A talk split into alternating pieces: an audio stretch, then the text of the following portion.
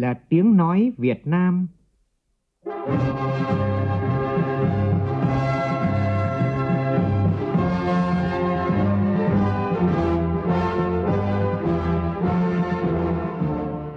Đây là tiếng nói Việt Nam, phát thanh từ Hà Nội, thủ đô nước Cộng hòa xã hội chủ nghĩa Việt Nam.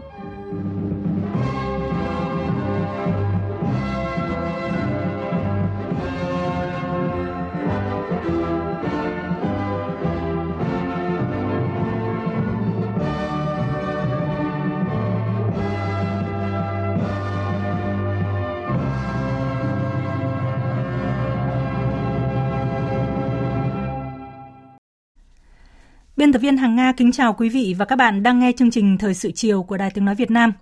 Chương trình chiều nay có những nội dung chính sau đây.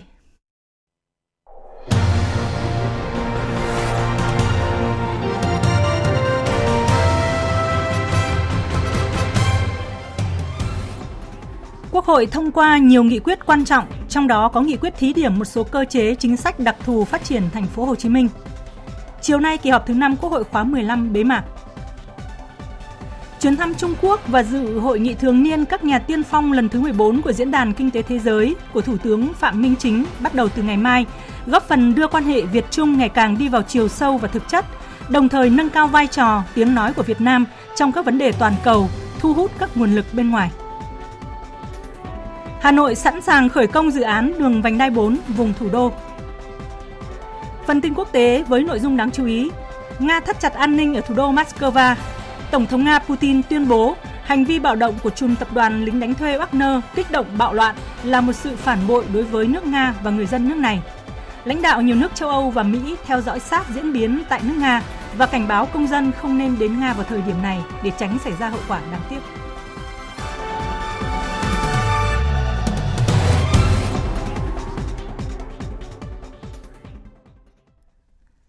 Bây giờ là nội dung chi tiết. Chiều nay, Quốc hội thông qua nghị quyết thí điểm một số cơ chế chính sách đặc thù phát triển thành phố Hồ Chí Minh.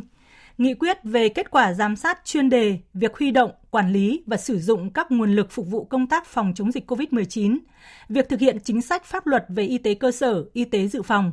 nghị quyết về chất vấn và trả lời chất vấn, nghị quyết kỳ họp thứ 5 Quốc hội khóa 15. Phản ánh sau đây của nhóm phóng viên Kim Thanh và Đỗ Minh. Với đa số phiếu tán thành, Quốc hội biểu quyết thông qua nghị quyết thí điểm một số cơ chế, chính sách đặc thù phát triển thành phố Hồ Chí Minh. Nghị quyết mới gồm các chính sách mới lần đầu được quy định về đầu tư, tài chính ngân sách, quản lý đất đai, quy hoạch và tổ chức bộ máy. Về đầu tư, thành phố Hồ Chí Minh được thí điểm mô hình phát triển đô thị theo định hướng phát triển giao thông công cộng, trong đó sử dụng ngân sách địa phương triển khai dự án đầu tư công độc lập để bồi thường, hỗ trợ tái định cư với các dự án đầu tư theo đồ án thiết kế đô thị riêng quy hoạch vùng đô thị vùng phụ cận, các nhà ga thuộc các tuyến đường sắt, nút giao thông dọc tuyến đường vành đai 3. Ủy ban nhân dân thành phố được quyết định điều chỉnh mật độ xây dựng, chỉ tiêu hạ tầng kỹ thuật, xã hội với các dự án này. Quốc hội cho phép thành phố Hồ Chí Minh đầu tư theo phương thức đối tác công tư PPP với dự án lĩnh vực thể thao, văn hóa, y tế, giáo dục đào tạo. Thành phố Hồ Chí Minh được áp dụng loại hợp đồng BOT với dự án nâng cấp mở rộng hiện đại hóa công trình đường bộ hiện hữu được áp dụng hợp đồng BT với tổng mức đầu tư dự án theo loại hợp đồng này được xác định như dự án đầu tư công. Chính phủ quy định lãi vay, lợi nhuận hợp lý, phương thức thanh toán, quyết toán thực hiện dự án áp dụng loại hợp đồng BT.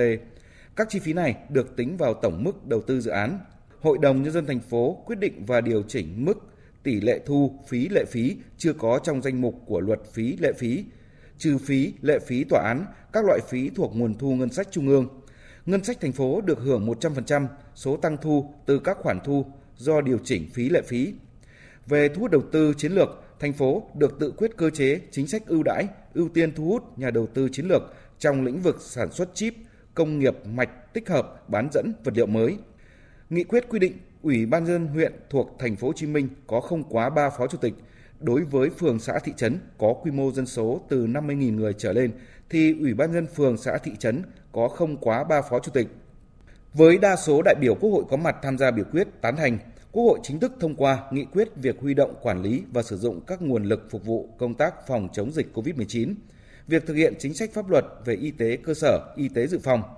Theo nghị quyết, tính đến ngày 31 tháng 12 năm 2022, cả nước đã huy động được khoảng 230.000 tỷ đồng trực tiếp phục vụ công tác phòng chống dịch và thực hiện các chính sách an sinh xã hội bao gồm ngân sách nhà nước là 186.400 tỷ đồng và viện trợ tài trợ khoảng 43.600 tỷ đồng. Nghị quyết về chất vấn và trả lời chất vấn, Quốc hội nhận thấy vẫn còn không ít tồn tại hạn chế và bất cập cần khắc phục. Quốc hội cơ bản tán thành với các giải pháp cam kết mà Bộ trưởng các bộ Lao động Thương binh và Xã hội, Khoa học và Công nghệ, Giao thông Vận tải, Bộ trưởng chủ nhiệm Ủy ban Dân tộc và các thành viên khác của chính phủ báo cáo tại phiên chất vấn. Quốc hội yêu cầu chính phủ, các bộ trưởng tập trung thực hiện những giải pháp cam kết sớm khắc phục những tồn tại hạn chế, nâng cao hiệu lực, hiệu quả quản lý nhà nước trong các lĩnh vực được chất vấn. Trong nghị quyết kỳ họp thứ 5, Quốc hội đã quyết nghị tiếp tục thực hiện chính sách giảm thuế giá trị gia tăng 2% theo nghị quyết số 43 năm 2022, điều chỉnh chủ trương đầu tư dự án hồ chứa nước Capet, huyện Hàm Thuận Nam, tỉnh Bình Thuận với tổng mức đầu tư và nguồn vốn của dự án là hơn 874 tỷ đồng. Chấp thuận chủ trương đầu tư bổ sung vốn điều lệ cho Ngân hàng Nông nghiệp và Phát triển Nông thôn Việt Nam giai đoạn 2021-2030 tối đa là 17.100 tỷ đồng. Quốc hội yêu cầu chính phủ tập trung bảo đảm ổn định, củng cố nền tảng kinh tế vĩ mô, kiểm soát lạm phát, điều hành chính sách tiền tệ chủ động linh hoạt, hiệu quả, phối hợp chặt chẽ với các chính sách tài khóa, chính sách vĩ mô khác để thúc đẩy tăng trưởng, nâng cao chất lượng xây dựng dự toán thu ngân sách nhà nước, thực hiện nghiêm kết luận kiến nghị của các cơ quan thanh tra kiểm tra kiểm toán, tổ chức ra soát hệ thống văn bản quy phạm pháp luật, trọng tâm là pháp luật về đấu thầu, đấu giá, quy hoạch quản lý sử dụng đất đai, nâng cao trách nhiệm người đứng đầu, khắc phục kịp thời hiệu quả tình trạng đùn đẩy, né tránh thiếu trách nhiệm trong một bộ phận cán bộ, công chức, xử lý nghiêm các vi phạm, sớm đề xuất ban hành hoặc ban hành theo thẩm quyền văn bản quy định cụ thể cơ chế khuyến khích bảo vệ cán bộ dám nghĩ, dám làm, dám chịu trách nhiệm vì lợi ích chung. Cũng trong chiều nay, Quốc hội đã phê chuẩn bổ nhiệm chức vụ ông Nguyễn Hồng Nam, thẩm phán cao cấp, phó tranh án Tòa án Nhân dân cấp cao tại Hà Nội, làm thẩm phán Tòa án Nhân dân tối cao.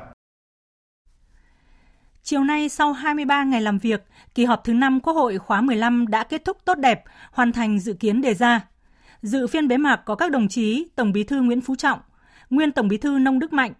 Chủ tịch nước Võ Văn Thưởng, nguyên Chủ tịch nước Nguyễn Xuân Phúc, Thủ tướng Phạm Minh Chính, Chủ tịch Quốc hội Vương Đình Huệ, các nguyên Chủ tịch Quốc hội Nguyễn Văn An, Nguyễn Sinh Hùng, đồng chí Trương Thị Mai, Ủy viên Bộ Chính trị Thường trực Ban Bí thư và nhiều đồng chí lãnh đạo, nguyên lãnh đạo Đảng, Nhà nước và Ủy ban Trung ương Mặt trận Tổ quốc Việt Nam cùng các vị đại biểu Quốc hội. Phản ánh của phóng viên Lê Tuyết trong 23 ngày làm việc của kỳ họp thứ 5 Quốc hội khóa 15 đã biểu quyết thông qua 8 luật, 17 nghị quyết, đồng thời đã cho ý kiến lần đầu 8 dự án luật, thảo luận và nghị quyết nhiều nội dung quan trọng khác. Trong đó, Quốc hội đã nghe chính phủ báo cáo kết quả lấy ý kiến nhân dân về dự án luật đất đai sửa đổi với hơn 12 triệu lượt ý kiến, cho ý kiến lần thứ hai hoàn thiện một bước cơ bản đối với dự án luật đất đai sửa đổi. Phát biểu bế mạc kỳ họp, Chủ tịch Hội Vương Đình Huệ cho biết, cho đến nay, Quốc hội các cơ quan của Quốc hội, các cơ quan tổ chức hiệu quan đã hoàn thành 112 trong tổng số 137 nhiệm vụ nghiên cứu lập pháp của cả nhiệm kỳ, đạt tỷ lệ 81,8%. Từ đầu nhiệm kỳ Quốc hội khóa 15 đến nay, mặc dù gặp nhiều khó khăn do tác động của đại dịch COVID-19, diễn biến phức tạp khó lường của tình hình thế giới, khu vực, nhiều vấn đề mới phát sinh, nhưng Quốc hội, Ủy ban Thường vụ Quốc hội, Chính phủ, các cơ quan tổ chức hiệu quan đã bám sát thực tiễn, quyết liệt chỉ đạo, chủ động, linh hoạt, có nhiều cách làm mới, sáng tạo, hiệu quả, đề cao trách nhiệm với tinh thần chủ động, vào cuộc từ sớm từ xa, đạt được nhiều kết quả quan trọng trong công tác lập pháp. Cho rằng, thời gian còn lại của nhiệm kỳ, khối lượng công việc rất lớn, yêu cầu rất cao cả về chất lượng và tiến độ. Chủ tịch Quốc hội đề nghị Chính phủ, các cơ quan của Quốc hội, các cơ quan tổ chức hữu quan tập trung chỉ đạo hoàn thành chương trình xây dựng luật pháp lệnh, các nhiệm vụ lập pháp còn lại của nhiệm kỳ đã có trong kế hoạch và nghiên cứu đề xuất bổ sung thêm các nhiệm vụ lập pháp cần thiết để tiếp tục hoàn thiện đồng bộ thể chế phát triển, bảo đảm quyền con người, quyền công dân, đáp ứng yêu cầu phục hồi phát triển kinh tế xã hội, bảo đảm quốc phòng an ninh, hội nhập quốc tế, tiếp tục xây dựng và hoàn thiện nhà nước pháp quyền xã hội chủ nghĩa Việt Nam. Đồng thời, phải tiếp tục siết chặt kỷ luật kỷ cương, tăng cường phòng chống tham nhũng tiêu cực trong công tác xây dựng pháp luật, tuyệt đối không để xảy ra tình trạng tham nhũng chính sách, lồng ghép lợi ích nhóm, lợi ích cục bộ của cơ quan quản lý nhà nước trong các văn bản quy phạm pháp luật hoặc chỉ thiên về tạo thuận lợi cho cơ quan quản lý mà chưa xem xét thỏa đáng các quyền và lợi ích hợp pháp chính đáng của người dân và doanh nghiệp. Quốc hội cũng đã dành 2 ngày rưỡi chất vấn các thành viên chính phủ về bốn nhóm lĩnh vực lao động thương binh xã hội, dân tộc, khoa học và công nghệ, giao thông vận tải.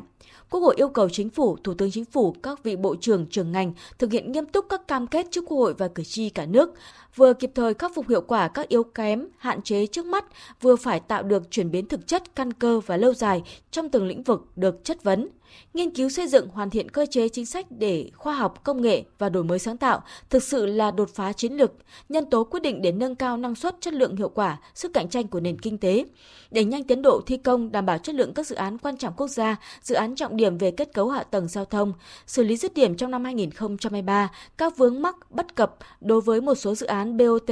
hoạt động đăng kiểm, tách bạch và nâng cao chất lượng hiệu quả quản lý nhà nước và cung cấp dịch vụ công trong lĩnh vực giao thông vận tải những đổi mới, cải tiến và kết quả quan trọng đã đạt được trong công tác giám sát của Quốc hội thời gian qua, càng khẳng định giám sát là khâu trọng tâm, then chốt trong đổi mới nâng cao chất lượng, hiệu quả hoạt động của Quốc hội, đồng thời là cơ sở quan trọng để các cơ quan nghiên cứu đề xuất Quốc hội quyết định những vấn đề quan trọng của đất nước và sửa đổi hoàn thiện pháp luật, trong đó có luật hoạt động giám sát của Quốc hội và Hội đồng Nhân dân. Chủ tịch Quốc hội nhấn mạnh, trong bối cảnh còn nhiều khó khăn, Quốc hội Chính phủ vẫn quyết tâm kiên định các mục tiêu, chỉ tiêu của năm 2023 đã đề ra. Tại kỳ họp này, Quốc hội đã kịp thời có nhiều quyết sách rất quan trọng để thúc đẩy phục hồi phát triển kinh tế xã hội, hỗ trợ người dân doanh nghiệp.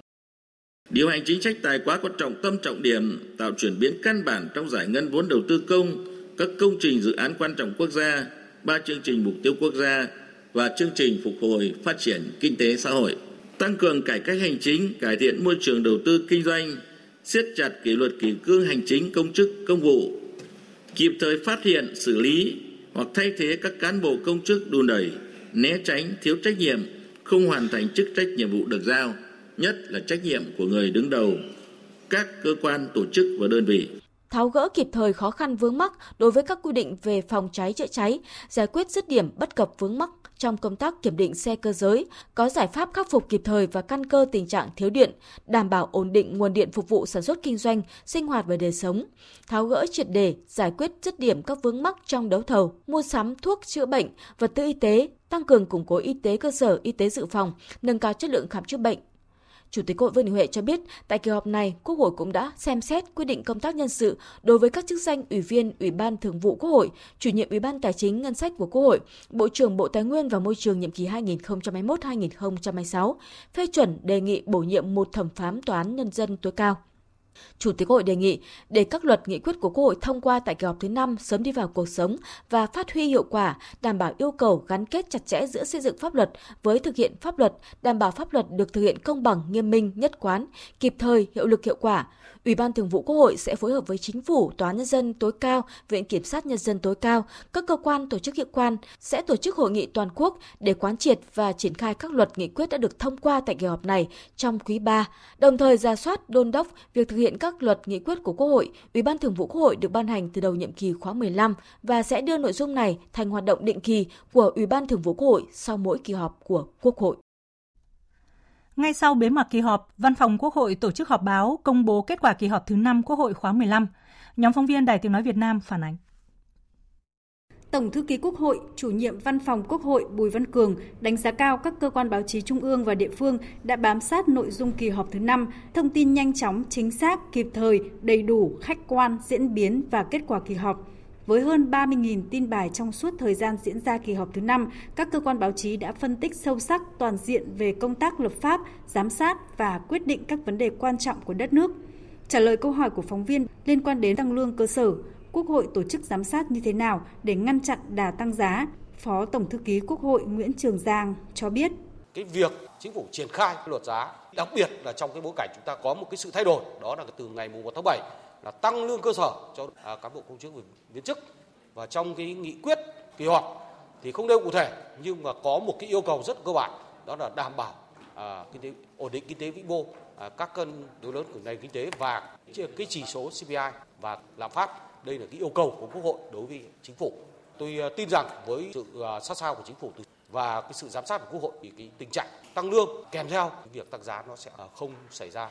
liên quan nghị quyết lấy phiếu tín nhiệm, bỏ phiếu tín nhiệm đối với người giữ chức vụ do Quốc hội, Hội đồng Nhân dân bầu hoặc phê chuẩn, sửa đổi được thông qua, Phó ban Ủy ban Thường vụ Quốc hội, Phó trưởng ban công tác đại biểu Nguyễn Tuấn Anh nêu rõ một số chức danh Phó Chủ tịch Hội đồng Dân tộc, các phó ban của Ủy ban Thường vụ Quốc hội là theo quy định 96 của Trung ương. Trong quá trình mà cái đổi mới của cái việc lấy phiếu tín nhiệm này thì ngoài cái việc kế thừa ra, Quốc hội cũng đã bàn thảo luận để làm sao mà quy định rõ ờ, một số cái nội dung. Thí dụ như là về tiêu chuẩn về quy trình lấy phiếu tín nhiệm làm sao để cho nó phù hợp ờ, đúng với cái cả chủ trương của đảng cũng như là thể hiện cái sự ờ, nghiêm minh bình đẳng và thực hiện tốt cái chức năng giám sát của quốc hội thông qua cái việc lấy phiếu tín nhiệm và bỏ phiếu tín nhiệm đối với các chức danh do quốc hội hội đồng nhân dân bầu và phê chuẩn. Liên quan đến việc chất vấn lại để đánh giá lời hứa của Bộ trưởng, trưởng ngành là căn cứ bỏ phiếu tín nhiệm, Tổng thư ký Quốc hội, chủ nhiệm Văn phòng Quốc hội Bùi Văn Cường cho biết. Ờ, khi kết thúc các phiên chất vấn, Quốc hội đều ban hành nghị quyết để yêu cầu chính phủ à, các cái bộ trưởng trưởng ngành thực hiện những cái giải pháp cam kết và sớm khắc phục những cái hạn chế tồn tại để nâng cao hiệu lực hiệu quả quản lý nhà nước trong các cái lĩnh vực được chất vấn, giải quyết các vướng mắc bất cập của thực tiễn cuộc sống Thế kỳ họp thứ sáu này thì chúng ta sẽ có cái giám sát lại thì cái giám sát lại này nó có tổng quan rất nhiều nội dung từ cái việc giám sát chuyên đề từ cái chất vấn trả lời chất vấn giám sát các cái báo cáo thì sẽ được đánh giá tổng quan lại à, thì sẽ có cái báo cáo trước quốc hội cũng tại buổi họp báo, các phóng viên báo chí nêu rõ thực tế làm nóng nghị trường Quốc hội, đó là tình trạng cán bộ đùn đẩy, né tránh, sợ trách nhiệm. Tổng thư ký Quốc hội Bùi Văn Cường nêu rõ, Nghị quyết kỳ họp thứ 5 Quốc hội đã yêu cầu chính phủ nâng cao trách nhiệm người đứng đầu, khắc phục kịp thời, hiệu quả tình trạng đùn đẩy, né tránh, thiếu trách nhiệm trong một bộ phận cán bộ, công chức, xử lý nghiêm các vi phạm, sớm đề xuất ban hành hoặc ban hành theo thẩm quyền văn bản quy định cụ thể cơ chế khuyến khích bảo vệ cán bộ dám nghĩ, dám làm, dám chịu trách nhiệm vì lợi ích chung. Thưa quý vị và các bạn, theo thông cáo từ Ủy ban Đối ngoại của Quốc hội, nhận lời mời của Chủ tịch Quốc hội nước Cộng hòa xã hội chủ nghĩa Việt Nam Vương Đình Huệ, Chủ tịch Hội đồng Quốc gia Thụy Sĩ Martin Cardinas sẽ thăm chính thức Việt Nam từ ngày 27 đến ngày 30 tháng 6 năm 2023. Cũng theo thông cáo của, của Ủy ban Đối ngoại Quốc hội, do tình hình đột xuất trong nước, Chủ tịch Duma Quốc gia Quốc hội Liên bang Nga Vyacheslav Viktorovich Volodin sẽ hoãn chuyến thăm chính thức Việt Nam dự kiến từ ngày 25 vào ngày 26 tháng 6 năm 2023 và mong muốn thực hiện chuyến thăm vào thời gian phù hợp khác. Thời sự VOV nhanh, tin cậy, hấp dẫn. Nhận lời mời của Thủ tướng Quốc vụ viện nước Cộng hòa Nhân dân Trung Hoa Lý Cường và nhà sáng lập kiêm Chủ tịch điều hành Diễn đàn Kinh tế Thế giới WEF Klaus Schwab Thủ tướng Chính phủ Phạm Minh Chính sẽ thăm chính thức nước Cộng hòa Nhân dân Trung Hoa và dự hội nghị thường niên các nhà tiên phong lần thứ 14 Diễn đàn Kinh tế Thế giới từ ngày 25 tháng 6 đến ngày 28 tháng 6. Đây là chuyến thăm chính thức đầu tiên đến Trung Quốc của Thủ tướng Phạm Minh Chính và cũng là chuyến thăm chính thức đầu tiên tới Trung Quốc của Thủ tướng Chính phủ Việt Nam sau 7 năm. Thứ trưởng Thường trực Bộ Ngoại giao Nguyễn Minh Vũ trả lời phỏng vấn báo chí trước chuyến thăm quan trọng này của Thủ tướng. Mời quý vị và các bạn cùng nghe. Xin cảm ơn Thứ trưởng Nguyễn Minh Vũ đã nhận lời phỏng vấn của phóng viên Đài Tiếng Nói Việt Nam. Xin Thứ trưởng đánh giá về ý nghĩa và tầm quan trọng của chuyến thăm Trung Quốc lần này của Thủ tướng Chính phủ Phạm Minh Chính ạ. Chuyến thăm chính thức Trung Quốc lần này của đồng chí Phạm Minh Chính là chuyến thăm đầu tiên của đồng chí Phạm Minh Chính trên cương vị Thủ tướng Chính phủ trong bối cảnh năm 2023 là năm kỷ niệm 15 năm ngày hai nước thiết lập quan hệ đối tác hợp tác chiến lược toàn diện. Chuyến thăm lần này có ba ý nghĩa rất là quan trọng. Thứ nhất, chuyến thăm chính thức lần này của Thủ tướng Phạm Minh Chính là tiếp nối cái truyền thống tiếp xúc và giao lưu cấp cao giữa hai nước. Việc Thủ tướng Phạm Minh Chính thăm chính thức Trung Quốc và phía Trung Quốc đón Thủ tướng Phạm Minh Chính thể hiện sự coi trọng của hai đảng, hai nước trong quan hệ à, đối tác hợp tác chiến lược toàn diện Việt Nam Trung Quốc và quyết tâm à, phát triển cái mối quan hệ này ngày càng bền vững hơn, ổn định hơn và thực chất hơn. Cái ý nghĩa thứ hai là chuyến thăm chính thức lần này của Thủ tướng Phạm Minh Chính là một à, bước phát triển mới rất quan trọng à, nhằm cụ thể hóa và triển khai những kết quả à, thực chất của chuyến thăm hết sức thành công của Tổng Bí thư Nguyễn Phú Trọng thăm Trung Quốc vào tháng 11 năm 2022, đặc biệt là trong bối cảnh tình hình kinh tế khu vực và thế giới đang suy giảm. Thì chuyến thăm này sẽ tập trung vào tìm ra các biện pháp cụ thể để thúc đẩy quan hệ hợp tác kinh tế, thương mại cũng như là tìm một cách tháo gỡ để thúc đẩy à, triển khai các cái dự án hạ tầng lớn mà còn tồn tại giữa hai nước. Cái điểm thứ ba là chuyến thăm lần này cũng sẽ góp phần à, tăng cường cái tin cậy chính trị, thúc đẩy việc tìm ra những giải pháp đối với à, những vấn đề còn khác biệt trong đó có vấn đề trên biển tăng cường giao lưu giữa người dân giữa địa phương hai bên từ đó góp phần làm cho cái mối quan hệ ngày càng ổn định hơn thực chất hơn và bền vững hơn góp phần vào cái hòa bình ổn định hợp tác trong khu vực và trên thế giới với ý nghĩa và tầm quan trọng đó của chuyến thăm và với cái sự coi trọng sự tích cực phối hợp của phía Trung Quốc cho thành công của chuyến thăm lần này chúng tôi tin tưởng rằng chuyến thăm chính thức Trung Quốc của Thủ tướng Phạm Minh Chính sẽ thành công tốt đẹp. Tại hội nghị thường niên các nhà tiên phong lần thứ 14 Diễn đàn Kinh tế Thế giới sắp tới, Việt Nam sẽ có những đóng góp như thế nào? Thưa Thứ trưởng ạ. Hội nghị của các nhà tiên phong lần thứ 14 của Diễn đàn Kinh tế Thế giới lần này diễn ra tại Thiên Tân là một hội nghị hết sức quan trọng diễn ra trong cái bối cảnh là kinh tế khu vực và toàn cầu đang có sự suy giảm và các nước đang tìm mọi cách để thúc đẩy cái động lực tăng trưởng mới để phục hồi nền kinh tế. Hội nghị có sự tham gia của rất nhiều các nhà lãnh đạo chính phủ và hơn 1.000 doanh nghiệp từ các nơi trên thế giới. À, việc Việt Nam là một trong bốn lãnh đạo chính phủ chủ chốt được mời tham dự hội nghị này cho thấy sự coi trọng của diễn đàn kinh tế thế giới cũng như là cộng đồng doanh nghiệp quốc tế à, đối với cái vị thế vai trò của nền kinh tế Việt Nam cũng như là quyết tâm cải cách và mở cửa nền kinh tế của Việt Nam trong lúc à, bối cảnh kinh tế khó khăn như thế này. À, tôi tin tưởng rằng là cái sự tham gia của Thủ tướng Chính phủ Phạm Minh Chính cùng à, đoàn đại biểu cấp cao của Việt Nam và các cái doanh nghiệp của Việt Nam lần này sẽ góp phần rất quan trọng cho cái thành công chung của hội nghị. Trong đó có ba khía cạnh. Thứ nhất là một nền kinh tế đang phát triển, nền kinh tế chuyển đổi và có độ mở lớn thì à, Thủ tướng Chính phủ sẽ kêu gọi cộng đồng doanh nghiệp khu vực và toàn cầu cũng như là các chính phủ càng lúc khó khăn như thế này cần phải càng tăng cường hợp tác à, mở cửa thị trường à, tạo thuận lợi hóa cho thương mại và đầu tư, tích cực hỗ trợ doanh nghiệp và khơi thông các cái nguồn lực để phục hồi cái nền kinh tế đang có xu hướng suy giảm hiện nay. Điểm thứ hai là thông qua hội nghị lần này thì Thủ tướng Chính phủ cũng sẽ chia sẻ kinh nghiệm và cũng học hỏi từ những kinh nghiệm và những bài học của các nền kinh tế thành viên khác cũng như là các cái doanh nghiệp lớn trong cái việc tạo dựng, khơi thông, kích hoạt và tranh thủ các cái động lực tăng trưởng mới để à, góp phần hiện thực hóa cái mô hình tăng trưởng nhanh nhưng mà bền vững, bao trùm à, sáng tạo dựa trên khoa công nghệ và đem lại nhiều cái lợi ích à, thiết thực cho người dân. Cái điểm thứ ba là thông qua cái hội nghị rất quan trọng này thì Thủ tướng Chính phủ sẽ kêu gọi cộng đồng doanh nghiệp toàn cầu tiếp tục quan tâm và tăng cường đầu tư hơn nữa vào thị trường Việt Nam và nền kinh tế Việt Nam À, thủ tướng sẽ nêu bật những vị thế, tiềm năng, lợi thế của nền kinh tế Việt Nam cũng như là những định hướng ưu tiên trong phát triển kinh tế của chính phủ Việt Nam. À, để từ đó thu hút các cái nguồn lực, cái đầu tư chất lượng cao và các cái doanh nghiệp hàng đầu tham gia hợp tác cùng có lợi à, vào các lĩnh vực ưu tiên của Việt Nam. Và trong các cái bài phát biểu tại hội nghị thủ tướng cũng sẽ nêu một số các cái kiến nghị liên quan tới các cái mô hình hợp tác công tư, mô hình phối hợp giữa chính phủ và doanh nghiệp cũng như là các cái biện pháp để thu hút các nguồn tài chính xanh à, bền vững à, vào nền kinh tế Việt Nam. Xin trân trọng cảm ơn Thứ trưởng Nguyễn Minh Vũ. Quý vị và các bạn vừa nghe cuộc phỏng vấn của phóng viên Đài Tiếng Nói Việt Nam với Thứ trưởng Thường trực Bộ Ngoại giao Nguyễn Minh Vũ trả lời phỏng vấn báo chí trước chuyến thăm quan trọng của Thủ tướng Nguyễn của Thủ tướng Phạm Minh Chính tới Trung Quốc. Chương trình thời sự sẽ tiếp tục với những nội dung quan trọng khác. Chủ tịch nước Võ Văn Thưởng đã ký quyết định tặng quà nhân dịp kỷ niệm 76 năm Ngày Thương binh Liệt sĩ 27 tháng 7 năm 1947, 27 tháng 7 năm 2023. Quà tặng người có công dịp 27, 27 tháng 7 năm nay được chia thành hai mức 600.000 đồng và 300.000 đồng. Trước đó, Bộ Lao động Thương binh và Xã hội đã có tờ trình Thủ tướng Chính phủ về việc trình Chủ tịch nước tặng quà cho người có công dịp 76 năm Ngày Thương binh Liệt sĩ. Theo đó, có 8 nhóm đối tượng người có công với cách mạng được đề xuất tặng quà của Chủ tịch nước. Dự toán kinh phí tặng quà người có công với cách mạng nhân dịp 27 tháng 7 năm nay là hơn 400 tỷ đồng, tặng gần 1,4 triệu người. Sáng nay, tại Hà Nội, Hội Hỗ trợ Gia đình Liệt sĩ Việt Nam phối hợp cùng với Hội Chữ Thập Đỏ Việt Nam, Cổng Thông tin Điện tử Nhân đạo Quốc gia tổ chức phát động chương trình Nhắn tin Tri ân Liệt sĩ 2023. Phóng viên Minh Hường đưa tin.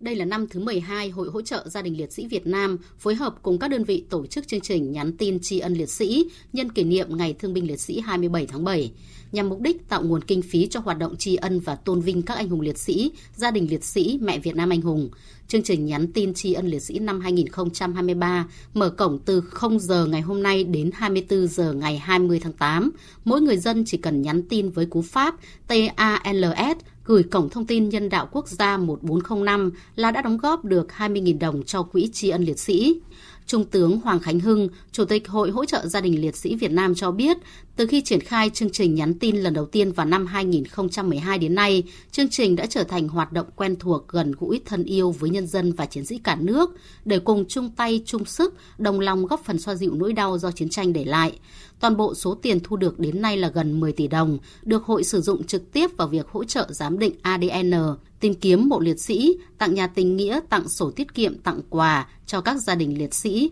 mẹ Việt Nam anh hùng hoàn cảnh khó khăn. Trong 12 chương trình này thì có những chương trình là trong thời kỳ dịch bệnh Covid-19 nhưng mà cả xã hội đều đồng lòng, cả xã hội đều vào cuộc, cả xã hội đều nhắn tin. Mỗi một đồng tiền được nhắn tin, được nhận từ mọi người dân, từ cán bộ chiến sĩ trong lực lượng vũ trang, của những người lao động trong cả nước thì đều được sử dụng rất hiệu quả. Cho đến giờ phút này còn 53 vạn liệt sĩ nữa chưa biết tên. Trong đó còn hơn 18 vạn liệt sĩ đang nằm ở các chiến trường. Nhiều thân nhân gia đình liệt sĩ đang rất khó khăn. Tôi hy vọng chương trình à, nhắn tin giúp cho công tác tri ân có hiệu quả. Cũng sáng nay tại thành phố Hồ Chí Minh, Bộ Nông nghiệp và Phát triển nông thôn tổ chức hội thảo phát triển hệ thống nâng cao chất lượng và sức cạnh tranh của nông sản Việt Nam đến năm 2030, tầm nhìn đến năm 2050. Phóng viên Nguyễn Quang thường trú tại thành phố Hồ Chí Minh đưa tin. Theo Bộ Nông nghiệp và Phát triển nông thôn, Việt Nam đã trở thành nước sản xuất và xuất khẩu nông lâm thủy sản lớn. Sản xuất nông sản đáp ứng tốt nhu cầu trong nước, đảm bảo an ninh lương thực quốc gia. Xuất khẩu nông lâm thủy sản không ngừng tăng trưởng và đạt kim ngạch trên 53 tỷ đô la Mỹ năm 2022. Tuy nhiên, bên cạnh những tín hiệu tích cực, sản xuất và kinh doanh nông sản của Việt Nam tồn tại nhiều hạn chế. Tại hội thảo, một số đại biểu nhận định quy mô sản xuất nông nghiệp hiện còn nhỏ lẻ, sản xuất liên kết theo chuỗi còn hạn chế, hao hụt thất thoát sau thu hoạch còn cao, công nghiệp bảo quản chế biến chưa hiện đại, dẫn đến hiệu quả kinh doanh, khả năng cạnh tranh nông sản chưa cao. Có nhiều nguyên nhân gây ra những tồn tại này, trong đó có nguyên nhân rất quan trọng là các dịch vụ hỗ trợ cho kinh doanh nông sản, đặc biệt là dịch vụ logistics còn hạn chế. Để tháo gỡ những khó khăn hạn chế, đưa logistics trở thành đòn bẩy cho nông sản hàng hóa, doanh nghiệp cần có những trung tâm logistics khu vực. Trước mắt, các ngành và địa phương sẽ sớm thực hiện các giải pháp để hình thành trung tâm logistics tại đồng bằng sông Cửu Long. Cụ thể, theo Thứ trưởng Bộ Nông nghiệp và Phát triển Nông thôn Trần Thanh Nam, tại trung tâm này tập trung các dịch vụ công có chức năng quản lý hỗ trợ xuất nhập khẩu, có nơi tập kết hàng hóa nông sản, sơ chế chế biến sâu, xây dựng hệ thống chuỗi kho lạnh để giảm bớt những tiêu hao trong quá trình vận chuyển. Thứ trưởng Bộ Nông nghiệp và Phát triển Nông thôn Trần Thanh Nam nói. Nếu chúng ta để buông lỏng ra thì khắp nơi mỗi cái ông là giá khác nhau. Thì tốt nhất là chúng ta mời họ vào tham gia họ thành lập những cái tổ hợp tác xã hay gì đó để vận chuyển logistics. Cái chính là chúng ta hãy đưa vào họ vào hệ thống, đưa vào họ tổ chức để chúng ta quản lý họ được. Hiện các bộ ngành cũng đang phối hợp với các địa phương thực hiện đề án nâng cao sức cạnh tranh cho nông sản từ hoạt động logistics. Trong đó, tập trung phát huy vai trò các hiệp hội doanh nghiệp với các thương lái ở đầu nguồn thu hoạch, thu mua nông sản, chủ động kết nối vào chuỗi hệ thống chung. Sáng mai, dự án đường vành đai 4 vùng thủ đô Hà Nội, công trình trọng điểm quốc gia sẽ được khởi công trên địa bàn thành phố Hà Nội. Theo ghi nhận của phóng viên Nguyên Nhung, đến thời điểm này, thành phố Hà Nội đã sẵn sàng khởi công dự án. Để phục vụ dự án, thành phố Hà Nội phải thu hồi giải phóng mặt bằng diện tích trên 812 hecta đất tại 7 quận huyện có dự án đi qua và cần di rời gần 11.000 ngôi mộ. Tuy nhiên, đến thời điểm này, công việc đã cơ bản hoàn tất nhờ sự đồng thuận của đông đảo các tầng lớp nhân dân. Chủ trương thì chúng tôi hoàn toàn nhất trí với cái di rời mồ mả giải phóng mặt bằng của cái vành đai 4 của Đảng và Nhà nước.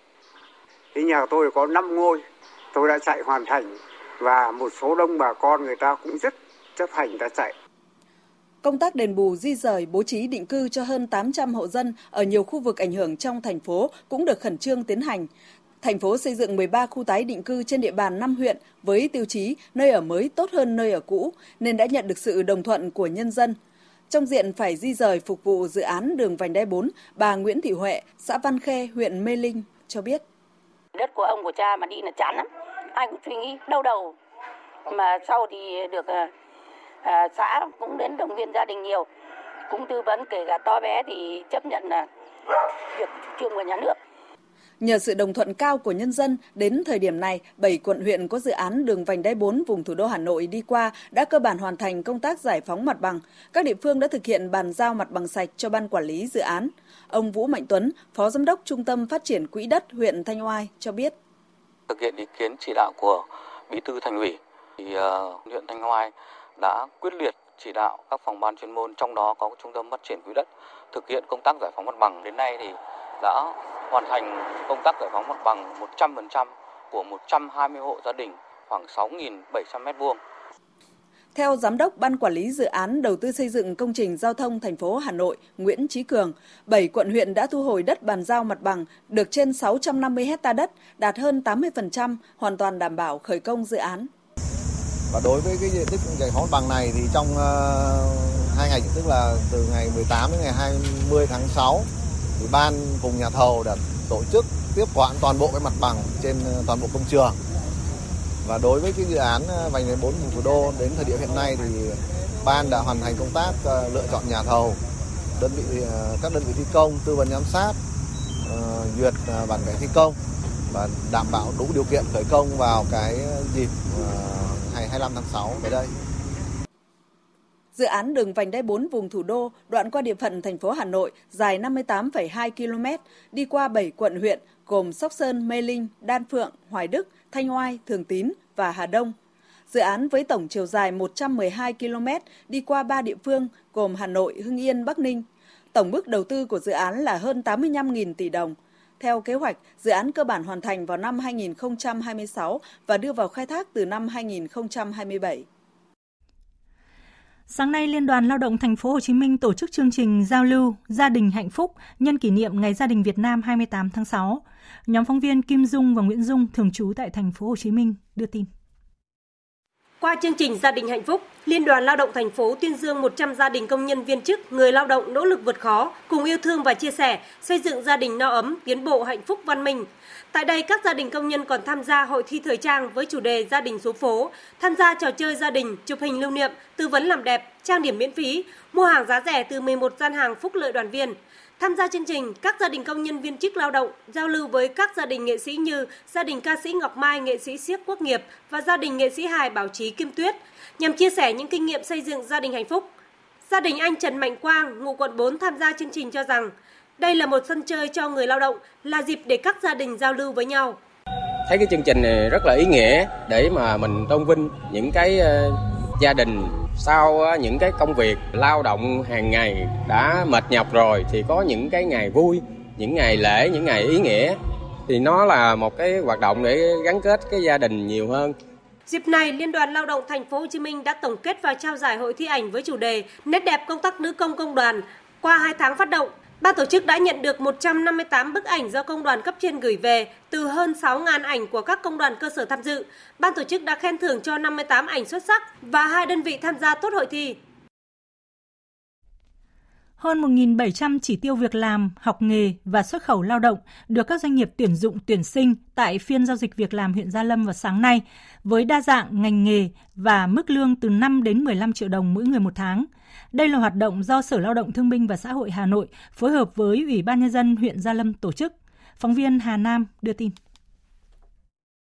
Tham gia phiên giao dịch việc làm huyện Gia Lâm, người lao động chưa có việc làm có thể tìm được việc làm phù hợp. Sinh viên chuẩn bị ra trường, bộ đội xuất ngũ, quân nhân sắp hoàn thành nghĩa vụ quân sự, người lao động đang hưởng trợ cấp thất nghiệp, được tham gia thị trường lao động, góp phần giải quyết việc làm, giảm tỷ lệ thất nghiệp cho người lao động. Hôm nay em đến đây tìm việc làm thì ờ, cũng chỉ mong muốn có một công việc để mình vừa làm vừa học hỏi thêm kinh nghiệm. Em ờ, tìm kiếm được một công việc cái ờ, nhân viên bán hàng. Mong muốn của em là 6 đến 8 triệu.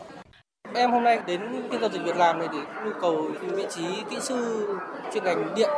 lương mong muốn của em khoảng trên 20 triệu. Phiên giao dịch việc làm huyện Gia Lâm thu hút 36 đơn vị doanh nghiệp tham gia tuyển dụng và tuyển sinh hơn 1.700 chỉ tiêu việc làm và học nghề xuất khẩu lao động. Trong tổng số 36 doanh nghiệp tham gia, có 17 doanh nghiệp trong lĩnh vực thương mại dịch vụ chiếm 47,2%. Ngoài ra là các doanh nghiệp hoạt động trong các lĩnh vực khác như sản xuất, xuất khẩu lao động, giáo dục và đào tạo, vận tải, với mức thu nhập từ 5 đến 15 triệu đồng một người một tháng. Trung tâm Kiểm soát Bệnh tật tỉnh Đắk Lắk cho biết địa phương vừa ghi nhận thêm một bệnh nhi mắc viêm não Nhật Bản. Đây là trường hợp mắc viêm não Nhật Bản thứ hai tính từ đầu năm đến nay. Tin của phóng viên Nam Trang, thường trú tại Tây Nguyên. Bệnh nhân là bé trai sinh năm 2019 ở xã Tân Tiến, huyện Krông Park, tỉnh Đắk Lắk. Ngày 16 tháng 6, trẻ có biểu hiện sốt. Đến ngày 19 tháng 6, trẻ nôn ói, người nhà đưa trẻ nhập viện điều trị tại trung tâm y tế huyện Krông Park. Ngày 20 tháng 6, trẻ chuyển nặng được chuyển lên bệnh viện đa khoa vùng Tây Nguyên để điều trị với chẩn đoán co giật chưa rõ nguyên nhân. Hôm qua, kết quả xét nghiệm do Viện Vệ sinh Dịch tễ Tây Nguyên xác nhận bệnh nhi dương tính với viêm não Nhật Bản. Hiện bệnh nhi vẫn đang được tích cực chăm sóc, điều trị tại Bệnh viện Đa khoa vùng Tây Nguyên. Được biết, bệnh nhi chưa được tiêm vaccine phòng viêm não Nhật Bản. Hôm nay, Phòng An ninh mạng và Phòng chống tội phạm sử dụng công nghệ cao Công an tỉnh Bình Dương đã mời một người đàn ông ngụ tại thành phố Dĩ An lên làm việc để làm rõ hành vi đăng tải video cắt ghép không đúng sự thật gây hoang mang dư luận. Tin của phóng viên Thiên Lý. Người này đã sử dụng tài khoản TikTok cá nhân đăng tải video có nội dung hình ảnh không đúng sự thật về vụ việc một nhóm đối tượng tấn công trụ sở Ủy ban xã tại tỉnh Đắk Lắk. Qua theo dõi, cơ quan chức năng xác định đây là hình ảnh cắt ghép ở các sự kiện khác, không phải vụ việc ở Đắk Lắk. Video mới nội dung cắt ghép đã làm hoang mang trong quần chúng nhân dân, gây dư luận xấu trên không gian mạng. Làm việc với cơ quan chức năng, người đàn ông trú tại thành phố Dĩ An, tỉnh Bình Dương thừa nhận hành vi sai phạm và cam kết không tái phạm. Cơ quan chức năng đã xử phạt hành chính ông này số tiền 7,5 triệu đồng về hành vi cung cấp chia sẻ thông tin bịa đặt, gây hoang mang trong nhân dân, kích động bạo lực trên mạng xã hội. Cũng trong ngày hôm nay, Công an thành phố Thủ Dầu Một, tỉnh Bình Dương đã mời Nguyễn Đức Tấn, 27 tuổi, đến làm việc vì đăng tải thông tin trên mạng xã hội, bôi nhọ, vu khống cán bộ chiến sĩ công an tỉnh Bình Dương. Trước đó, Tấn đã tạo nhiều tài khoản ảo, đăng tải 53 video, 179 hình ảnh có nội dung vu khống, bôi nhọ danh dự, nhân phẩm của lãnh đạo và một số cán bộ chiến sĩ thuộc Công an tỉnh Bình Dương. Việc này làm ảnh hưởng nghiêm trọng đến uy tín của cán bộ chiến sĩ công an. Vụ việc đã được chuyển cho cơ quan cảnh sát điều tra công an thành phố Thủ Dầu Một thụ lý điều tra xử lý theo quy định. Liên quan đến sự việc lộ đề thi môn tiếng Anh trong kỳ thi tuyển sinh vào lớp 10 năm học 2023-2024, Ban cán sự Đảng ủy Xin lỗi quý vị, Ban cán sự Đảng, Ủy ban nhân dân tỉnh đã có báo cáo với Thường trực tỉnh ủy Con Tum về kết quả điều tra, xác minh và phương án xử lý. Riêng với 12 học sinh liên quan, Ủy ban dân tỉnh Con Tum chưa quyết định phương án thi lại đối với những học sinh này mà đang chỉ đạo Sở Giáo dục và Đào tạo tỉnh tính toán lại cho phù hợp. Nghi vấn lộ đề được lan truyền trong các nhóm kín của học sinh sau buổi thi tiếng Anh, môn chung là bản dự thảo của đề thi, không phải đề thi chính thức. Đồng thời, đề thi của kỳ thi tuyển sinh đầu cấp khối trung học phổ thông không thuộc danh mục bí mật nhà nước trong lĩnh vực giáo dục và đào tạo. Kết quả điều tra của Công an tỉnh xác định có 12 học sinh liên quan đến vụ việc. Từ kết quả điều tra của Công an tỉnh và phân tích phổ điểm môn thi tiếng Anh, môn chung của Sở Giáo dục và Đào tạo nhận định, việc lộ bản thảo đề thi xảy ra trong phạm vi hẹp, không ảnh hưởng lớn tới kết quả kỳ thi. Về phương án tuyển sinh lớp 10 năm học 2023-2024, Ban cán sự Đảng, Ủy ban nhân dân tỉnh Con Tum đề xuất giữ nguyên phương án xét tuyển sinh đối với các thí sinh không liên quan đến vụ việc lộ bản thảo đề thi. Đối với 12 thí sinh liên quan đến sự việc hủy kết quả thi, Đối với đề xuất của Sở Giáo dục và Đào tạo, tổ chức cho 12 thí sinh liên quan thi đợt 2 đối với môn tiếng Anh dự kiến vào đầu tháng 8 tới bằng đề dự bị. Ban cán sự Đảng, Ủy ban nhân dân tỉnh Con Tum chưa thống nhất phương án này và sẽ lãnh đạo Ủy ban nhân dân tỉnh chỉ đạo Sở Giáo dục và Đào tạo tính toán lại cho phù hợp. Ban cán sự Đảng Ủy ban nhân dân tỉnh Con Tum cũng đã giao Sở Giáo dục và Đào tạo tiến hành kiểm điểm, làm rõ trách nhiệm của các tập thể cá nhân có liên quan trong quá trình ra đề thi và để lộ dự thảo đề thi môn tiếng Anh theo quy định báo cáo kết quả về Ủy ban nhân dân tỉnh và Sở Nội vụ.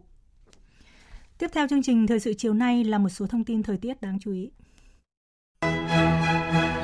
Theo dự báo, từ hôm nay đến đêm mai sẽ là đỉnh điểm đợt mưa lớn đang diễn ra ở miền Bắc với tổng lượng mưa có nơi đạt trên 200 mm. Thủ đô Hà Nội và nhiều địa phương khác ở khu vực Bắc Bộ đều có mưa vừa, mưa to và rông, cục bộ có mưa rất to. Mưa lớn thường tập trung vào chiều tối và đêm, trong mưa rông có khả năng xảy ra lốc xét và gió giật mạnh.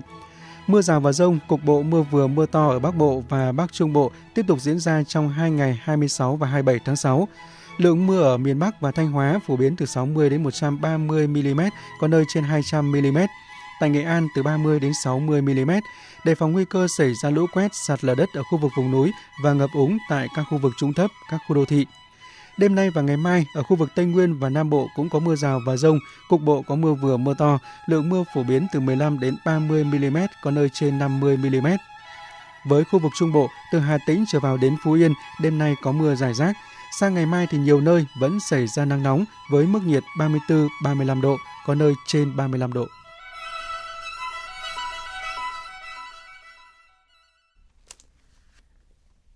Chuyển sang phần tin quốc tế, phản ứng về việc chùm tập đoàn lính đánh thuê Wagner kích động bạo loạn nhắm vào nước Nga. Chiều nay theo giờ Việt Nam, Tổng thống Nga Putin đã có bài phát biểu trên truyền hình cảnh báo một cuộc nổi loạn quân sự của lực lượng lính đánh thuê Wagner chính là hành động phản quốc sẽ bị trừng trị. Tổng tư lệnh các lực lượng vũ trang Nga cam kết sẽ làm mọi cách để bảo vệ đất nước, bảo vệ trật tự hiến pháp, cuộc sống, an ninh và tự do cho công dân Nga. Phóng viên Đặng Cường, thường trú tại Liên bang Nga, đưa tin. Theo Tổng thống Putin, Nga đang phải tiến hành một cuộc chiến cam go cho tương lai của đất nước, do đó đòi hỏi phải có sự thống nhất, đoàn kết của các lực lượng. Những hành động chia rẽ sự đoàn kết là sự phản bội đối với nhân dân Nga, đối với những người hiện đang chiến đấu ở mặt trận. Tổng thống Putin ca ngợi những đóng góp của các chiến binh và chỉ huy Wagner khi cùng sát cánh với quân đội Nga trong cuộc xung đột ở Ukraine. Tuy nhiên, những hành động chống lại quân đội Nga của một số cá nhân là không thể chấp nhận được Tổng thống Putin khẳng định sẽ không để xảy ra cuộc nội chiến, sẽ làm mọi cách để bảo vệ người dân và đất nước khỏi các mối đe dọa. Những hành động chia rẽ sự đoàn kết trong chúng ta về bản chất là một sự phản bội đối với nhân dân của chúng ta, đối với những người đồng đội của chúng ta đang chiến đấu trên tiền tuyến.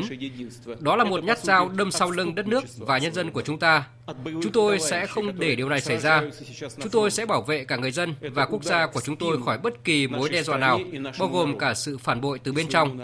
Và những gì chúng ta đang phải đối mặt chính là sự phản bội. Tham vọng quá mức và quyền lợi đã dẫn đến sự phản quốc, sự phản bội dân tộc, sự trinh nghĩa mà những người lính và chỉ huy của nhóm Wagner đã chiến đấu và hy sinh để có được khi sát cánh cùng với các đơn vị khác của chúng tôi. Tên tuổi và vinh quang của họ cũng đã bị phản bội bởi những kẻ đang cố gắng tổ chức một cuộc nổi dậy, đẩy đất nước đến tình trạng hỗn loạn, huynh đệ tương tàn. Cuối cùng là sự thất bại. Hiện các biện pháp an ninh ở thủ đô Moscow đã được thắt chặt. Tất cả các cơ sở trọng yếu, cơ quan chính phủ, hạ tầng giao thông vận tải được tăng cường bảo vệ. Lãnh đạo nhiều nước châu Âu và Mỹ cũng đang theo dõi sát diễn biến tại Nga và cảnh báo công dân không nên đến Nga vào thời điểm này để tránh xảy ra hậu quả đáng tiếc. Biên tập viên Đình Nam tổng hợp thông tin. Hiện các lực lượng vũ trang và các cơ quan trong chính phủ Nga đã nhận được các mệnh lệnh quan trọng từ Tổng thống Putin các biện pháp chống khủng bố đã được tăng cường tại thủ đô Moscow và một số khu vực. Trước đó dạng sáng nay, người sáng lập lực lượng lính đánh thuê Wagner của Nga, ông Prigozhin, đã bị điều tra âm mưu nổi loạn khi tuyên bố đưa lính đánh thuê đang chiến đấu tại Ukraine trở lại lãnh thổ Nga chống lại giới lãnh đạo Bộ Quốc phòng. Ngay bây giờ, chúng tôi đã vượt qua biên giới theo mọi hướng. Bây giờ chúng tôi đang tiến vào Rostov, các đơn vị của Bộ Quốc phòng Nga được triển khai chặn đường chúng tôi. Xin hãy đứng ra một bên. Chúng tôi sẽ phá hủy mọi thứ cản đường. Động thái của ông trùm Wagner được đưa ra sau khi ông này cáo buộc quân đội Nga mới đây đã không kích một trại huấn luyện của lực lượng này, khiến nhiều lính thiệt mạng. Cùng với đó là nhiều cáo buộc về sự chỉ huy yếu kém của tướng lĩnh Nga trong chiến dịch quân sự đặc biệt tại Ukraine. Hiện ông này đang muốn gặp Bộ trưởng Quốc phòng và Tổng tham mưu trưởng quân đội Nga. Tuy nhiên, Ủy ban chống khủng bố của Nga cho biết tất cả các tuyên bố của ông Prigozhin là hoàn toàn vô căn cứ. Bộ Quốc phòng Nga cũng cáo buộc ông Prigozhin lan truyền thông tin sai sự thật về quân đội Nga đã tấn công một căn cứ của các tay súng Wagner, cho rằng đây là một sự khiêu khích. Trung tướng Alexeyev cáo buộc bản chất hành động của ông Prigozhin là âm mưu đảo chính quân sự. Cho dù ý định của bạn là gì vào lúc này, dù ai đó nói bạn dũng cảm, nhưng đây là một nhát dao sau lưng cho tất cả đất nước và Tổng thống. Chỉ có Tổng thống mới có quyền bổ nhiệm chỉ huy quân sự cao nhất, nhưng bạn đang cố gắng nắm lấy cái quyền đó. Đó là một hành động đảo chính quân sự.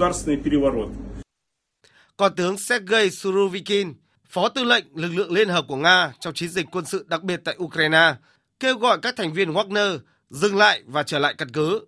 Bộ Ngoại giao Nga cũng đã lên tiếng kêu gọi người dân Nga đoàn kết. Về phía quốc tế, nhiều nước cũng đang theo dõi sát tình hình tại Nga. Tổng thống Mỹ Biden đã được thông báo về các diễn biến. Trong khi Bộ Quốc phòng Anh hôm nay cũng đánh giá rằng nước Nga đang phải đối mặt với thách thức an ninh lớn nhất trong những năm gần đây. Các nước châu Âu khác như Pháp, Ba Lan và Séc cũng đang tham vấn lẫn nhau trước các diễn biến tình hình tại Nga. Thủ tướng Ấn Độ Narendra Modi hôm nay bắt đầu thăm chính thức Ai Cập 2 ngày – Đây là chuyến thăm đầu tiên của Thủ tướng Modi tới quốc gia Trung Đông này. Phóng viên Dũng Hoàng thường trú tại Ấn Độ thông tin. Trong khuôn khổ chuyến thăm, ông Modi sẽ hội đàm với Tổng thống Ai Cập NCC và thảo luận về các biện pháp tăng cường động lực cho mối quan hệ đối tác chiến lược giữa hai nước. Trong một tuyên bố trước chuyến thăm, ông Modi cho biết chuyến thăm phản ánh mối quan hệ đối tác chiến lược đang phát triển nhanh chóng giữa Ấn Độ và Ai Cập. Trong khi đó, phía Ai Cập tuyên bố nước này sẽ dành một vị trí đặc biệt cho Ấn Độ trong khu kinh tế kênh đảo Suez. Vấn đề này sẽ được đặt lên hàng đầu trong chương trình nghị sự nhân chuyến thăm của Thủ tướng Modi là một trong những nút thắt chiến lược quan trọng trên thế giới, kết nối biển Địa Trung Hải với Biển Đỏ và Ấn Độ Dương. Kênh đà Suez do Ai Cập kiểm soát và chiếm 20% khối lượng vận chuyển container toàn cầu. Kênh đào này cũng có tầm quan trọng đáng kể đối với thương mại của Ấn Độ. Trong tổng số 4,8 triệu thùng dầu thô được vận chuyển qua kênh đà Suez mỗi ngày, khoảng 500.000 thùng dầu thô được vận chuyển đến Ấn Độ. Liên minh châu Âu EU và công ty công nghệ Meta đã nhất trí tiến hành một cuộc kiểm tra vào tháng 7 tới đây, trước khi đạo luật dịch vụ kỹ thuật số có hiệu lực để xác minh các nền tảng mạng xã hội của Meta tuân thủ các quy định mới của EU. Cuộc kiểm tra sẽ diễn ra tại trụ sở của Meta ở EU đặt tại Dublin. Hai bên đạt được nhất trí vừa nêu sau khi Ủy viên châu Âu phụ trách việc áp dụng đạo luật dịch vụ kỹ thuật số, ông Thierry Beaton, yêu cầu Meta hành động ngay lập tức đối với các nội dung đăng tải hướng đến trẻ em – Đạo luật dịch vụ kỹ thuật số cấm một số hình thức quảng cáo mục tiêu trên các nền tảng mạng như quảng cáo nhắm đến đối tượng trẻ em hoặc sử dụng các phân loại đặc biệt về dữ liệu cá nhân như sắc tộc, quan điểm chính trị và xu hướng tình dục để phát quảng cáo mục tiêu. Để tuân thủ các quy định mới, Twitter, Meta, TikTok và các nền tảng khác sẽ phải đầu tư lớn vào xây dựng các đội ngũ pháp lý vào thời điểm mà các công ty công nghệ lớn đang cắt giảm nhân viên – Việc vi phạm các quy định của đạo luật dịch vụ kỹ thuật số có thể khiến các công ty công nghệ lớn đối mặt với mức phạt lên tới 6% doanh thu hàng năm và nếu vi phạm kéo dài sẽ bị cấm hoạt động trên lãnh thổ EU. Bộ Y tế Lao động và Phúc lợi của cùng Viện các bệnh truyền nhiễm của Nhật Bản hôm nay đã công bố trường hợp đầu tiên trên thế giới tử vong sau khi nhiễm virus OZ. Trường hợp nhiễm bệnh là nữ 70 tuổi, sống tại tỉnh Ibaraki, phía đông bắc Tokyo. Bệnh nhân không có lịch sử đi nước ngoài, nhưng có các bệnh nền, trong đó có cao huyết áp. Bệnh nhân đã khám bệnh tại một cơ sở y tế vào mùa hè năm ngoái với các triệu chứng sốt, mệt mỏi, đau khớp và được chẩn đoán mắc bệnh viêm phổi. Khi tình trạng xấu đi, bà đã phải nhập viện và bác sĩ đã phát hiện một con bọ ve cứng đang đốt đùi phải của bệnh nhân. Bệnh nhân đã tử vong do viêm cơ tim sau 26 ngày nhập viện. Virus OZ lần đầu tiên được phát hiện vào năm 2018 ở loài bọ ve được tìm thấy ở miền Tây Nhật Bản. Virus này được cho là lây qua vết đốt của loài bọ ve. Đến nay chưa phát hiện virus này bên ngoài Nhật Bản.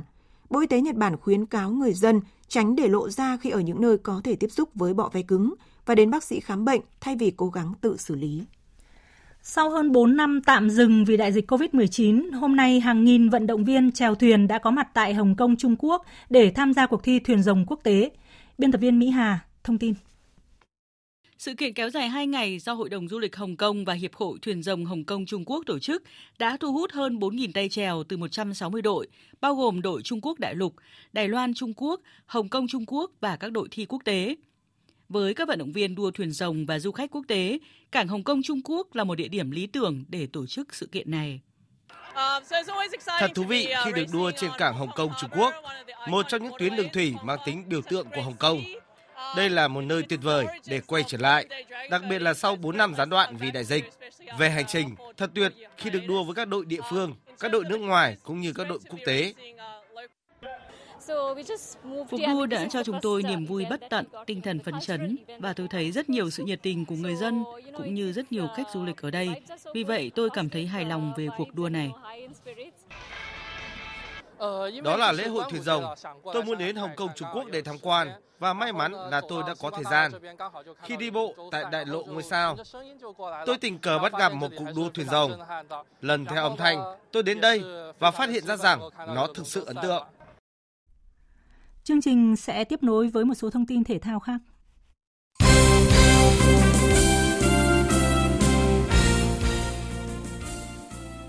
Thưa quý vị và các bạn, vào lúc 23 giờ 15 phút tối nay theo giờ Việt Nam, đội tuyển bóng đá nữ Việt Nam sẽ chạm trán đội tuyển nữ Đức trong trận giao hữu cuối cùng tại Đức. Bóng đá nữ Đức đang đứng hạng 2 thế giới theo bảng xếp hạng FIFA. Trận đấu với đội tuyển quốc gia nữ Đức chính là bài kiểm tra chất lượng nhất để giúp đội tuyển nữ Việt Nam hoàn tất quá trình chuẩn bị tại Đức trước thềm World Cup nữ 2023. Đội tuyển nữ Việt Nam đang tập huấn tại Đức và Ba Lan từ đầu tháng 6. Đội đã có 3 trận giao hữu với kết quả thắng 2 và thua 1. Huấn luyện viên Mai Đức Trung cho biết các cầu thủ Việt Nam tiến bộ hơn khi va chạm đối thủ có trình độ, có thể hình cao to và có thể lực tốt. Trong khi đó, tiền đạo Phạm Hải Yến tự tin cho rằng quá trình chuẩn bị sẽ giúp đội tuyển thi đấu tốt nhất tại vòng chung kết World Cup 2023. Tâm lý toàn đội rất là thoải mái cũng như bác Trung cũng cho tập luyện hay là tạo cái tinh thần thoải mái nhất cho toàn đội để hướng đến ờ, ờ, cái vòng chung kết World Cup làm sao cho tốt nhất và những cái đối tượng mình tập luyện ở tại Đức lần này cũng đều là những cái đối tượng to cao để chuẩn bị cho World Cup sắp tới.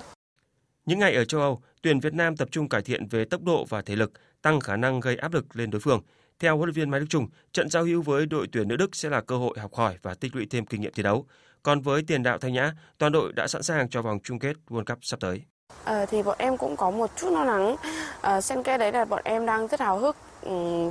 để kết thúc chuyến tập huấn và bọn em sẽ uh, đến góp mặt ở tại vòng chung kết World Cup.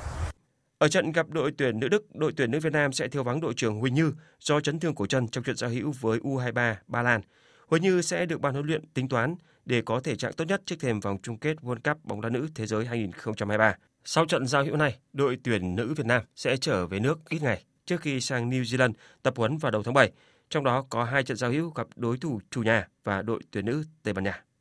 Thưa quý vị và các bạn, ngày mai 25 tháng 6, giải bóng đá vô địch quốc gia tiếp tục diễn ra các trận đấu trong khuôn khổ vòng 12, vòng đấu áp chót giai đoạn 1 V-League 2023. Tâm điểm sẽ là cuộc hành quân của thầy trò huấn luyện viên Vũ Tiến Thành đến sân Pleiku. Hiện câu lạc bộ Thành phố Hồ Chí Minh mới có vỏn vẹn 7 điểm sau 11 vòng đấu và đang đứng áp chót bảng xếp hạng, trong khi V-League 2023 chỉ còn hai vòng đấu nữa là kết thúc giai đoạn 1 và tách tốp để tranh nhóm vô địch và đua trụ hạng.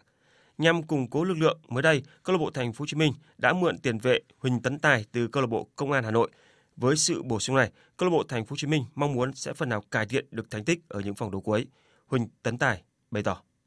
tất cả anh em cầu thủ ở câu lạc bộ thành phố thì cũng có nhiều anh em cầu thủ đã từng thi đấu với nhau thì nó cũng giúp tài nhanh chóng hòa nhập với đội bóng được về đây thì tài sẽ cố gắng tập luyện và thi đấu 200% sức của mình, làm những điều gì tốt nhất có thể và giúp câu lạc bộ thành phố giành chiến thắng để ờ, vượt qua giai đoạn khó khăn này Đối thủ của câu lạc bộ Thành phố Hồ Chí Minh là đội bóng Phú Núi Hoàng Anh Gia Lai. Đội bóng đang xếp thứ 9 trên bảng xếp hạng. Trận đấu sẽ diễn ra trên sân Pleiku vào lúc 17 giờ. Đây sẽ là trận đấu rất khó khăn đối với thầy trò huấn luyện viên Vũ Tiến Thành.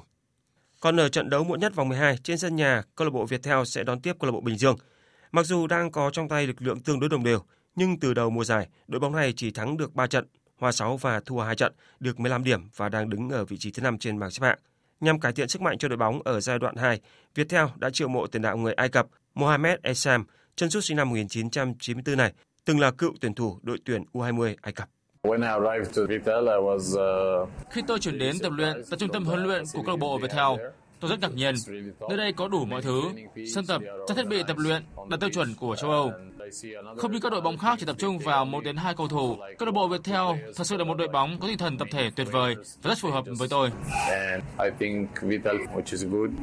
Trận đấu giữa Viettel và BKMX Bình Dương sẽ diễn ra vào lúc 19 giờ 15 trên sân vận động Hàng Đẫy, thành phố Hà Nội. Thưa quý vị, đội tuyển bóng chuyền nữ Việt Nam đã có chiến thắng trước đối thủ được đánh giá cao hơn về chuyên môn là đội tuyển bóng chuyền nữ Đài Bắc Trung Hoa tại giải Women Challenger Cup 2023, từ đó có tấm vé đầu bảng dự vòng bán kết của giải đấu. Ở trận đấu cuối cùng của lượt vòng bảng thứ hai tại giải Women Challenger Cup 2023 diễn ra vào ngày 23 tháng 6 tại Indonesia. Trước cuộc đối đầu, hai đội đã sớm có vé dự bán kết, tuy nhiên cả hai vẫn còn mục tiêu quan trọng là thi đấu để phân định vị trí nhất nhì nhằm có những chiến thuật về chuyên môn. Khép lại ván đầu, đội tuyển bóng chuyền nữ Việt Nam thắng với kết quả 25-20. Tại ván thứ hai, Đài Bắc Trung Hoa có phần xuất sức nên các tay đập của đội tuyển bóng chuyền nữ Việt Nam chơi tốt hơn để thắng tiếp 25-17. Ván thứ ba, cả hai bên đều nhập cuộc rất tích cực, nhưng tuyển bóng chuyền nữ Việt Nam đã tỏ ra vượt trội và kết thúc ván đấu với kết quả 25-19. Trung cuộc, đội tuyển bóng chuyền nữ Việt Nam thắng trận 3-0, có đó đứng đầu vòng bảng lượt thứ hai và có vị trí số 1 để lọt vào vòng bán kết. Dự báo thời tiết Phía Tây Bắc Bộ có mưa vừa, mưa to và rông, cục bộ có mưa rất to, gió nhẹ, nhiệt độ từ 23 đến 31 độ, có nơi trên 31 độ. Phía Đông Bắc Bộ và Thanh Hóa có mưa vừa, mưa to và rông, cục bộ có mưa rất to, gió nhẹ, nhiệt độ từ 23 đến 31 độ.